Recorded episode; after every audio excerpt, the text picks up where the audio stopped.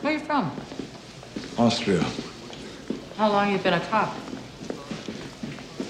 Been a cop for 12 years. Father was a cop, brother was a cop, mother was a cop's wife. And I have no hobbies. Good news. Okay? You two are booked on the first flight out to Portland tomorrow morning. Now, I want you to locate Crisp's wife and offer her immunity in exchange for a testimony against him. No offense to O'Hallahan. This is my case, and I work alone. He works alone. Not anymore. She's going in undercover as a substitute kindergarten teacher. Not exactly a job for you. Oh, God. Don't worry. I'm gonna make it. I just need a minute. I'll be ready in just a minute. I just got. Oh, God.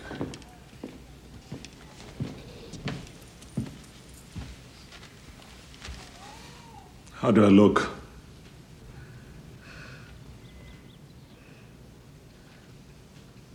Take off the gun. It's a good idea.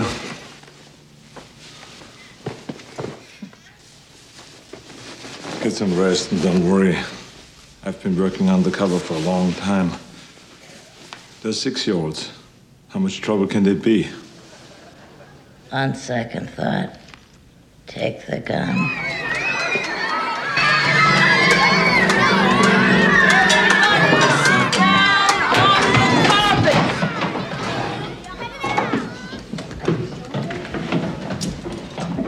Ah, Good morning, everyone. Good morning, Miss Schlowski. Your teacher, Mrs. Hagley, had to go on an important trip for a few days. Where'd she go? That doesn't matter. Did she die? No, Lowell, she went to see someone. Did they die? No, Lowell. Everyone dies, you know. I know, but not for a long, long time. Now, until Mrs. Hagley comes back, we have someone special to help. This is Mr. Kimball, your new kindergarten teacher.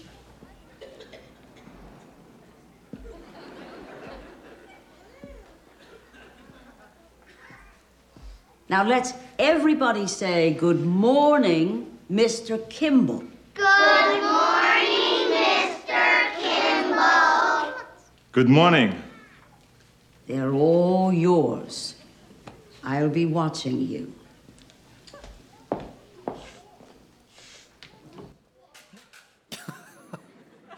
Well, good morning. My daughter, my oldest daughter, has started kindergarten this last week, so that's been a fun transition for our family, and I think that might be what was on my mind as I was getting ready. Also, because uh, this film helps illustrate what we want to talk about this morning, and uh, you know, this is a, a, holiday weekend, so when that happens around Hope, we encourage families to worship together. Hope Kids takes the week off, and we we worship together as families. So when that goes on, I typically try to find you know movies that are family friendly and tell good stories, and this is not at all as cute and family friendly as I remember it from when I was growing up. It's actually pretty dark, and I can't really recommend that you watch it with your kids later or anybody, honestly. So we clipped around a bunch of stuff, and it does help illustrate a point. Now, the ridiculous premise of the movie Kindergarten Cop Arnold Schwarzenegger plays uh, Detective John Kimball, who uh, has to go undercover as a kindergarten teacher because one of the families in this kindergarten classroom is in trouble, in danger because of a case that he's working. They have information that he needs, um, detective movie, and all that stuff. And uh, as silly as that premise sounds, you know, somebody becoming a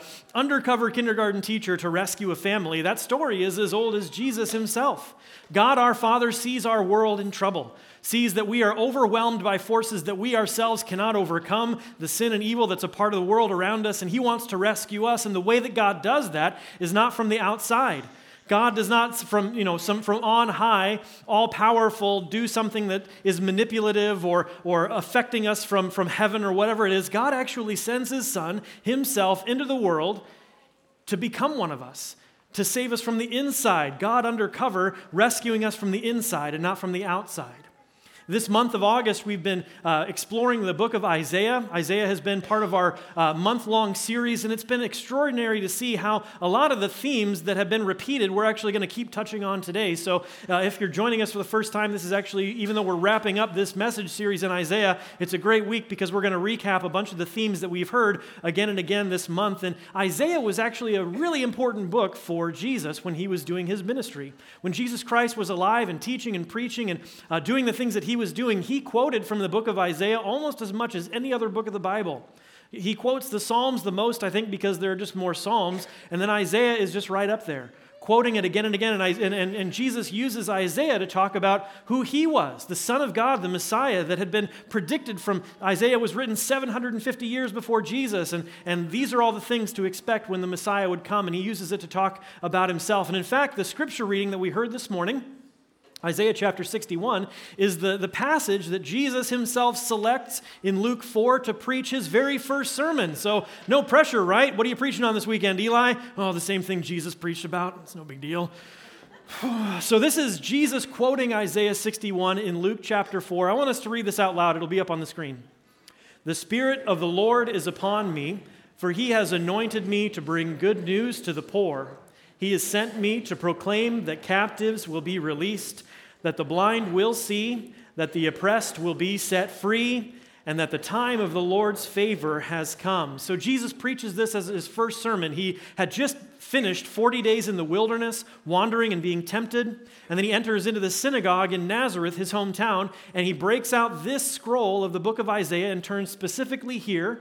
When he finishes reading that, he hands it back to the attendant and he says, Today in your hearing, this scripture has been fulfilled saying that this is me. I am the Messiah who you've been waiting for.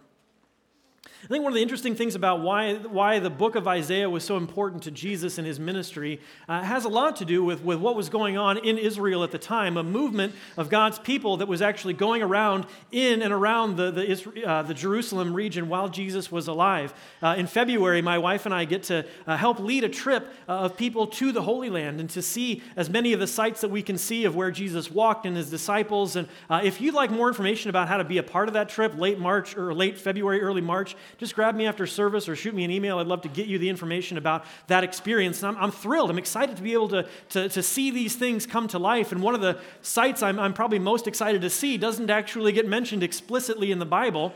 It's the caves of Qumran outside of the Dead Sea, where the Dead Sea Scrolls were discovered. And we're going to spend, when I'm there, we're going to spend an afternoon at Qumran, uh, where the Dead Sea Scrolls were found. And uh, really quick, 1947, uh, a Bedouin shepherd is kind of walking around these caves uh, with his flock, and he trips over some pottery, and inside are three scrolls that he then tries to sell uh, to a market in Jerusalem. And uh, people start realizing what this actually is, and uh, it's a fascinating story because 1947 in this part of the world was a pretty volatile time. So it took scientists from all over the world, archaeologists, global leaders to try and start an archaeological dig at this site, and, and, they, and over the decades, they have found more than 900 scrolls in over a dozen caves, a whole settlement that they didn't even know existed in this cave system, and, and 900 different scrolls. That first one, that first scroll that they opened up, was a complete copy of the book of Isaiah. And they dated that copy to about 350 years before Christ. So here we have a, text that was written 700 years before Jesus, and just a few hundred years later, we have an actual copy that, that somebody had. And, and they ended up finding 22 whole copies of Isaiah just in this one location whoever was living here at the time, Isaiah was an important book for them. And, and then the archaeologists began asking the question well, why? Who was, who was living there collecting all these books? Because that was unheard of in the ancient world, that you would have a whole library like this gathered in the middle of the desert where nobody they thought lived.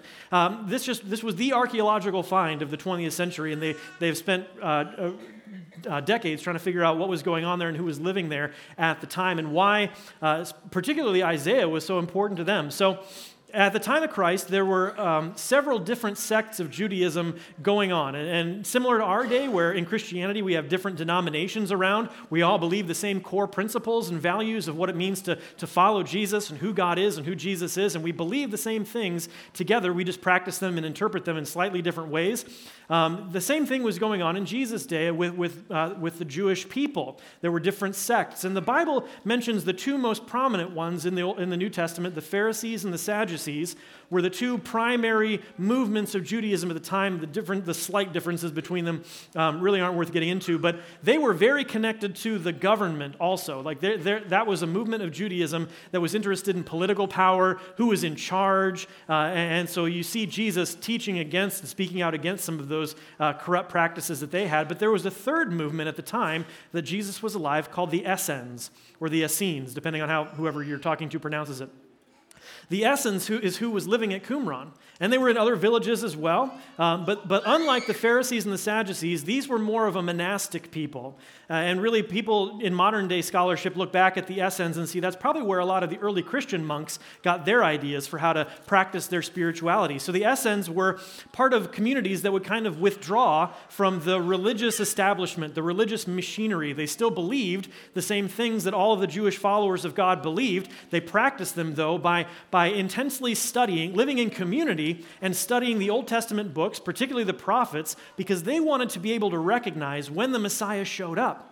They felt like that was what everything was building towards is, is God is one day going to send his son into the world, the Messiah, to save us, to rescue us from our condition. That God is sending someone, and we want to be ready to recognize when he shows up. What's he going to do?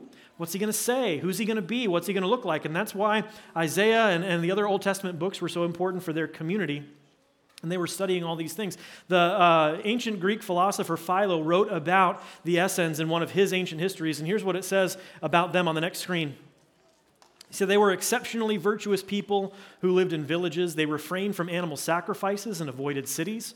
They had common meals, and whatever belonged to each belonged to all. They had no implements of war, and they rejected slavery. That kind of sounds like somebody we know from Scripture. Now, there's, there's no scholarship that supports Jesus having been a part of the Essene movement.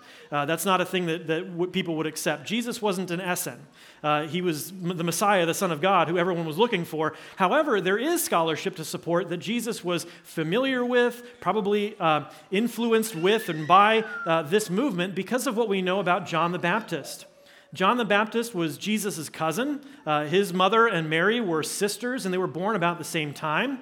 Uh, and we know that John was born into a family of religious leaders. His father was a, a temple official. And so John the Baptist is living a, a life of a religious leader, and we meet him again as an adult. And this is how Mark describes John the Baptist. He was in the wilderness and preached that people should be baptized to show they had repented of their sins and turned to God to be forgiven.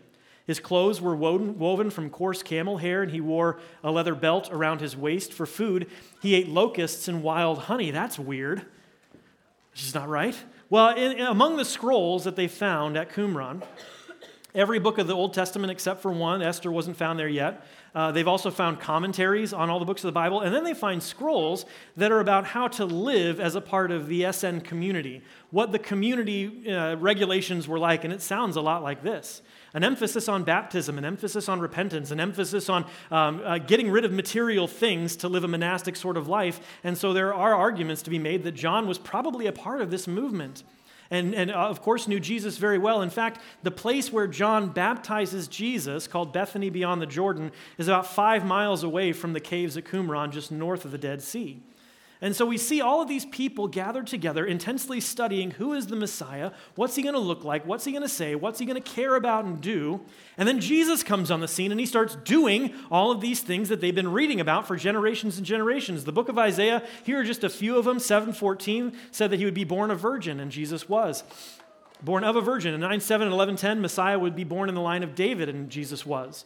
42 1, he would be anointed by the Holy Spirit. Now, that to us doesn't seem like a, a massive prophecy, but in the Old Testament, that wasn't a, a thing that you would say about people, that they would be anointed by the Holy Spirit. That was a very unique prophecy for the Old Testament. And basically, what it meant is when the Messiah come, you would see him doing things that only could be done by the power of God that, that, that, people would be healed, that people would be raised back to life, which Jesus does, uh, that the oppressed would be set free, that the sick would be made whole. And you see these things happening in Jesus because of the power of the Holy Spirit. A couple of weeks ago, Pastor Scott preached on Matthew or on Isaiah 53 that the Messiah would be tortured and killed, and that's what Jesus taught as he was doing his ministry, predicting and foretelling how that was going to go.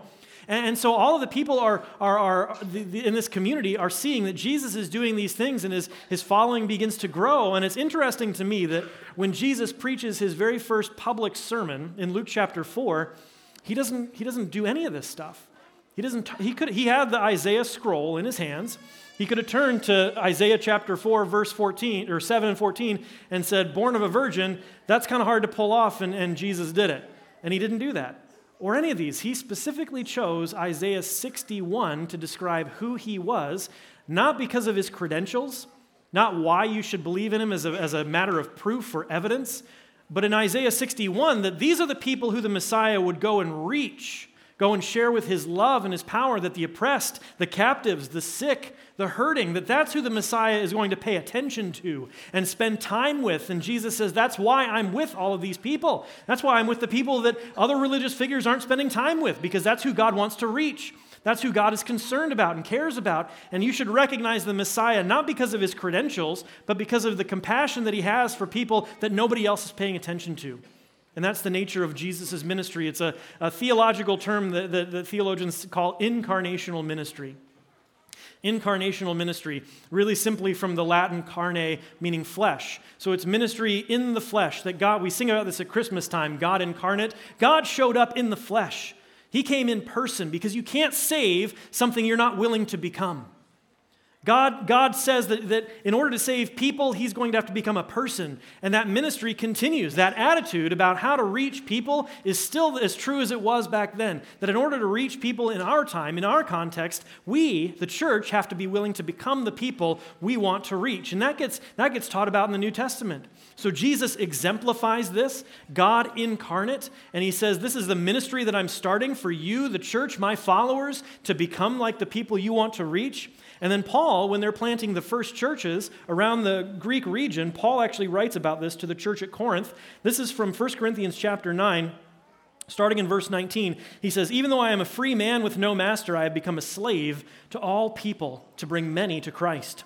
When I was with the Jews, I lived like the Jews to bring the Jews to Christ. When I am with the Gentiles who do not follow Jewish law, I too live apart from that law so I can bring them to Christ. Verse 22 says, When I am with those who are weak, I share their weaknesses, for I want to bring the weak to Christ. And this is how he finishes verse 22. Let's read this together out loud. Yes, I try to find common ground with everyone, doing everything I can to save some. How, how would you say we're doing at that as a culture these days? Does that sound like what we're up to? Trying to find common ground? I would say we're failing massively at this central part of what it means to live a life following Jesus' example, who came not to stand on one side of an issue and lob bombs over at the other side of the issue, but to stand in the middle and to find common ground with everybody to become like the people he wanted to reach so that they can be loved and saved. And that's the ministry of the church. We're not called as, as God's followers to stand on one side and to ridicule and criticize another. That's not what it's like to follow Jesus. His example, his ministry is incarnational to get right into the middle of people's lives, to get messy, to, to, to, to find it difficult, and it is really, really hard. But to reach the people we want to reach, we have to become like them. This is a picture from our last vacation Bible school. For a week every year at Hope, we make ourselves, every single one of us makes ourselves like kids because we want to reach kids. Every Wednesday night, we make ourselves like students because we want to reach students. And on and on it goes. You have to make yourself like the people you want to reach. And that's really, really hard. That's not the easiest way to live life. It, it certainly wasn't easy for uh, Detective John Kimball, rough and ready Arnold Schwarzenegger, to become like a kindergartner to save kindergartners. Let's watch.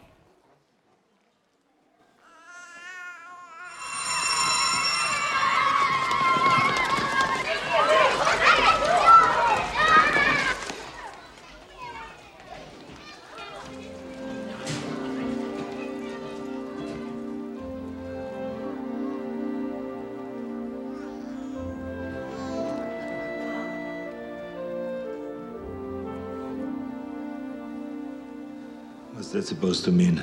Mrs. Hadley's a lot better than you. Is she? Is she really? My mom's a teacher in the school, and she's a lot better than you, too. Great. On Monday nights, my mom tutors, and Mrs. Coyne takes care of me, and she's better than you, too. Great. And Frankie, my swimming teacher, and Gus, my t-ball coach. are better than you two. I really appreciate your honesty. Do you happen to know someone that is not better than me?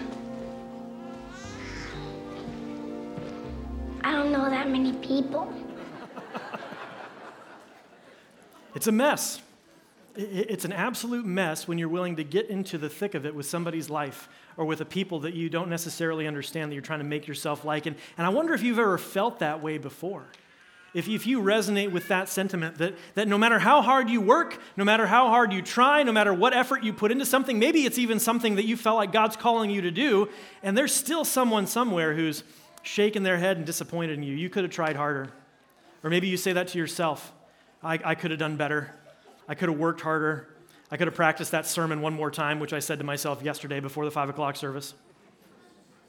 Where, where does that come from? That, that feeling that, that no matter how hard we work and how hard we try, it just doesn't seem to be enough. That we have this performance based culture that is this endless cycle of thinking that one day I'll actually feel like I did work hard enough, that I did do a good job, that somebody will be satisfied with the effort I put into something, and that day will never come. You will always be in a cycle of performance that says I'm trying to earn and work and, and, and do my best, and somebody somewhere will always be dissatisfied. And it might even be you.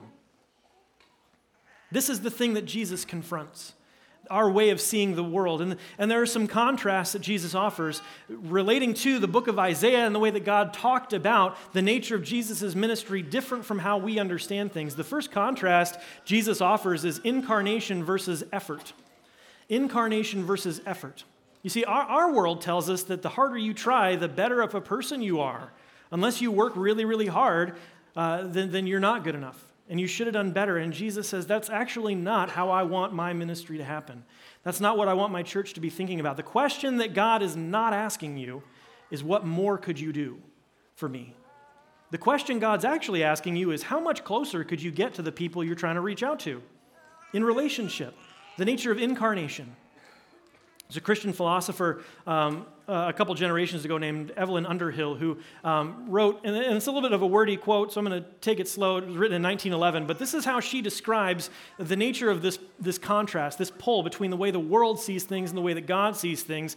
We mostly spend our lives conjugating three verbs to want, to have, and to do forgetting that none of these verbs have any ultimate significance except so far as they are transcended by and included in the fundamental verb to be. To be. That, that's the thing that God wants from you and for you. To know that in your life, if you want to reach people, it's not a question of how much more do I have to do for those people, it's how much closer could I be myself with them in relationship, in community. Jesus uh, illustrates this in, in, in, something that he does in his life. So in John chapter 5, we have this great story of Jesus and, and an instance of him doing a miraculous Holy Spirit type healing. Says in John 5 that it was the Sabbath day, which means that it's a day for uh, religious activity, religious machinery, for, for worship, for uh, contemplation, for rest, for sacrifice, all these things that you were expected to do as a member of uh, the Jewish community. And Jesus isn't doing any of that. Jesus is actually outside of the temple in a place called the Pool of Bethesda near the sheep gate. And I'm excited because, again, I get to go there and see this stuff come to life. Jesus is walking along, and, and the Pool of Bethesda, it says in John 5, is really where the, the city of Jerusalem kind of contained its sick people. They were, they were kept there, uh, and it was a way for them to be out of the way, to be marginalized, and not to get in everybody else's way. So, a lot of sick people. And Jesus is just walking through this crowd and being with the crowd of people who are sick. And he sees a man who's been lame since he was born, and he walks up to him and he says, You pick up your mat and walk, you're healed. Your sins are forgiven, and the man does. Now, you probably be saying, Well, that's, that's Jesus doing something. Jesus did healing for that person. And that's what the Pharisees who approached Jesus later said, You can't do stuff on the Sabbath. You can't heal on the Sabbath. That's against religious law. And Jesus argues back and he says this in John 5 19, I tell you the truth. The Son can do nothing by himself. He does only what he sees the Father doing. So, in this instance, what Jesus is actually saying is all I was doing was being myself around people who were sick. And I saw that God was healing this person, and so I was present for them, and God worked through me to heal them, but it was God who did the healing. And, and that's true for us. That, that if you are called to reach a certain group of people, whether it's people who are sick or in prison or students or people who you coach uh, who are athletes, whoever it is that you're being around, the nature of ministry is presence, just being there, showing up. And I'm putting no expectations on what you might do for them, but waiting to see what God might do through you in their lives simply by being who you are around them. Was talking with um, somebody on our staff this last week about uh, a friend of theirs who's kind of in the last stages of a really rough battle with cancer. And um, I've experienced that in my own life too with friends. And so we were talking about how hard it gets when you feel like you, you just don't know what else to do. You know, have you ever felt that way for somebody else who's going through a tough time? I just don't know what else to do. I, I've gone through the list of things I know to do. And then I don't know what to say. You know, there's just nothing left to say. And so we began then talking about, well, what would it be like to just be closer to those people who are hurting? And we realized pretty quickly that's actually a lot harder. It's easier to come up with a list of things to do and a list of things to say than it is to figure out a way to incarnate yourself, to, to adopt that person's weakness, their brokenness, their pain, to enter into it with them. That's really hard to do. But that's the way that Jesus calls us to minister to people. That's how he ministered to people. And, and, and, that's the way he says your life is going to bear fruit for him. So, the second contrast that Jesus offers is the difference between abiding and earning. Our, our performance based culture tells us that, that, that whatever you get, you have to earn. You have to work really hard for anything that you get. And I'm not saying that in, in certain instances that's not actually true, but where it's definitely not true is in, in, in terms of our identity. That, that we apply this sense of, of earning, of performing, to try and prove who we are to the world around us. Who would I be if it weren't for the list of things that I can do? We tell ourselves. And then we try to say that same thing to God. We try to earn our identity with, with God, who has actually said, you, you already have one. Last week, Pastor Scott preached on this. It's throughout the entire book of Isaiah. You cannot earn the things that God has given you for free which includes your salvation when you put your trust in Jesus. It includes your forgiveness. It includes your love that you get from God for free. And it includes your new identity, your new life in Christ. That's an identity you have as a loved, adopted son and daughter of the Father who loves you, and you can't earn it no matter what you do. But we still keep trying. And what Jesus is saying through his ministry is stop trying to earn the thing I want to give you for free. I just want you to be the loved son and daughter that you are around people who don't know that that's who they really are. So Jesus teaches on this in John chapter 15. Let's read this out loud together. I am the vine, you are the branches. Those who abide in me and I in them will produce fruit. For apart from me, you can do nothing getting to be the fall, and, I love going to apple orchards with my, with my kids and my wife, and we have a great time. You don't, you don't see an apple tree, the branches on the apple tree don't just sit there and they're like, I got to squeeze out an apple today. If I, if I don't, then I'm not good enough. And how am I going to try to get that apple? That's not how it works. That's not how living systems work. The fruit comes by how connected the branch of the tree is to the, to the source of its own life. And what Jesus is saying is that in your life, you're not going to be effective because of how hard you try and how much you work. That's what the world tells you, and it's a lie. You're going to be effective. Your life will bear fruit. You will see people's lives around you changed by how connected you get to God. How close can you get to God in relationship? And the closer you get to God in relationship, the more your own sense of self and identity, the love you experience freely from Jesus Christ will fill you up. And then if you incarnate yourself around other people who don't know that yet, as the love of God starts to pour out of you and overflow you because of how much you abide, live in the blessedness of Jesus' life, it's just going to spill out on other people. Your life is going to bear fruit, and that fruit is just going to fall off, and the people who are hungry are going to take it up. That's the nature of what it's like to do ministry for Jesus. Takes a lot of the pressure off, actually. Because the question God doesn't want you to answer is how can I try harder? How can I do more? How can I work harder for Jesus? That's not the question. How much closer can you get to God? And, and the answer to that is every day more. There's no end to how much closer you can get to God. You'll never run out of Him. There, there will never be an end to the experience of being close to God in a relationship through Jesus to experiencing more of His love and more of His grace and more of His forgiveness every single day. And the closer you get to Him and the closer you get to other people in relationship, they are going to start to experience something different about who God says they really are. There's a, a song from a, a bunch of years ago by Derek Webb called Take to the World. Talks about this, and we put, we put that song underneath a slideshow of some hopesters in the last year who have, who've really bought into this idea of not just doing more things for God, trying harder, but becoming the people God wants to see saved and reached. And so, as you watch this slideshow and listen to the lyrics of the song, I would encourage you to, to ask yourself and ask God not how much more could you do, but who can you get closer to so that they can experience the love God offers. Let's watch.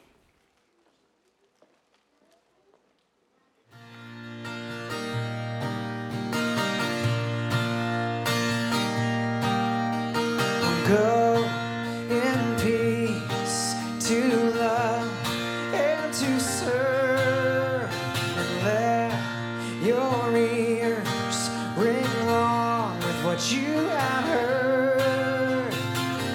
And may the bread on your tongue leave a trail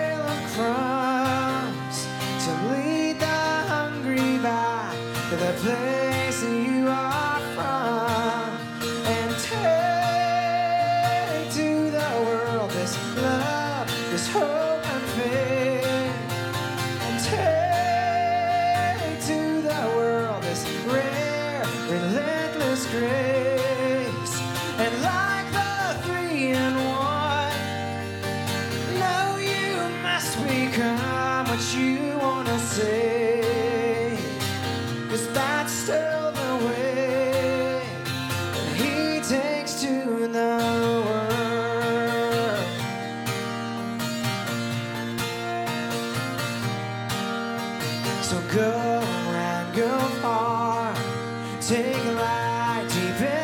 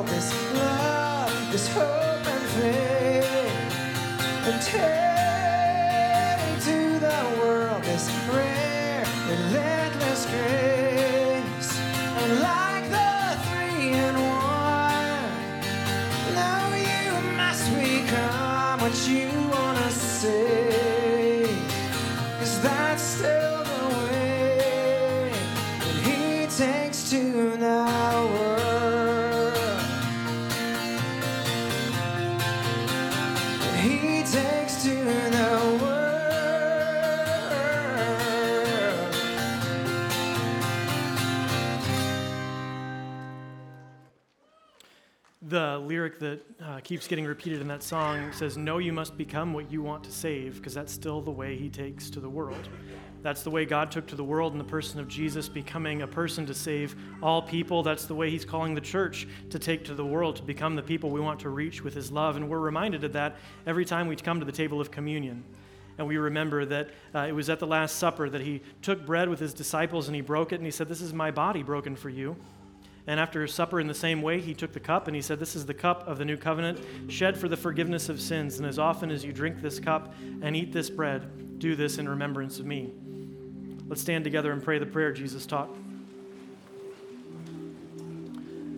Our Father, who art in heaven, hallowed be thy name. Thy kingdom come, thy will be done, on earth as it is in heaven. Give us this day our daily bread and forgive us our trespasses, as we forgive those who trespass against us. And lead us into temptation, but deliver us from evil. For thine is the kingdom, and the power, and the glory, forever and ever. Amen.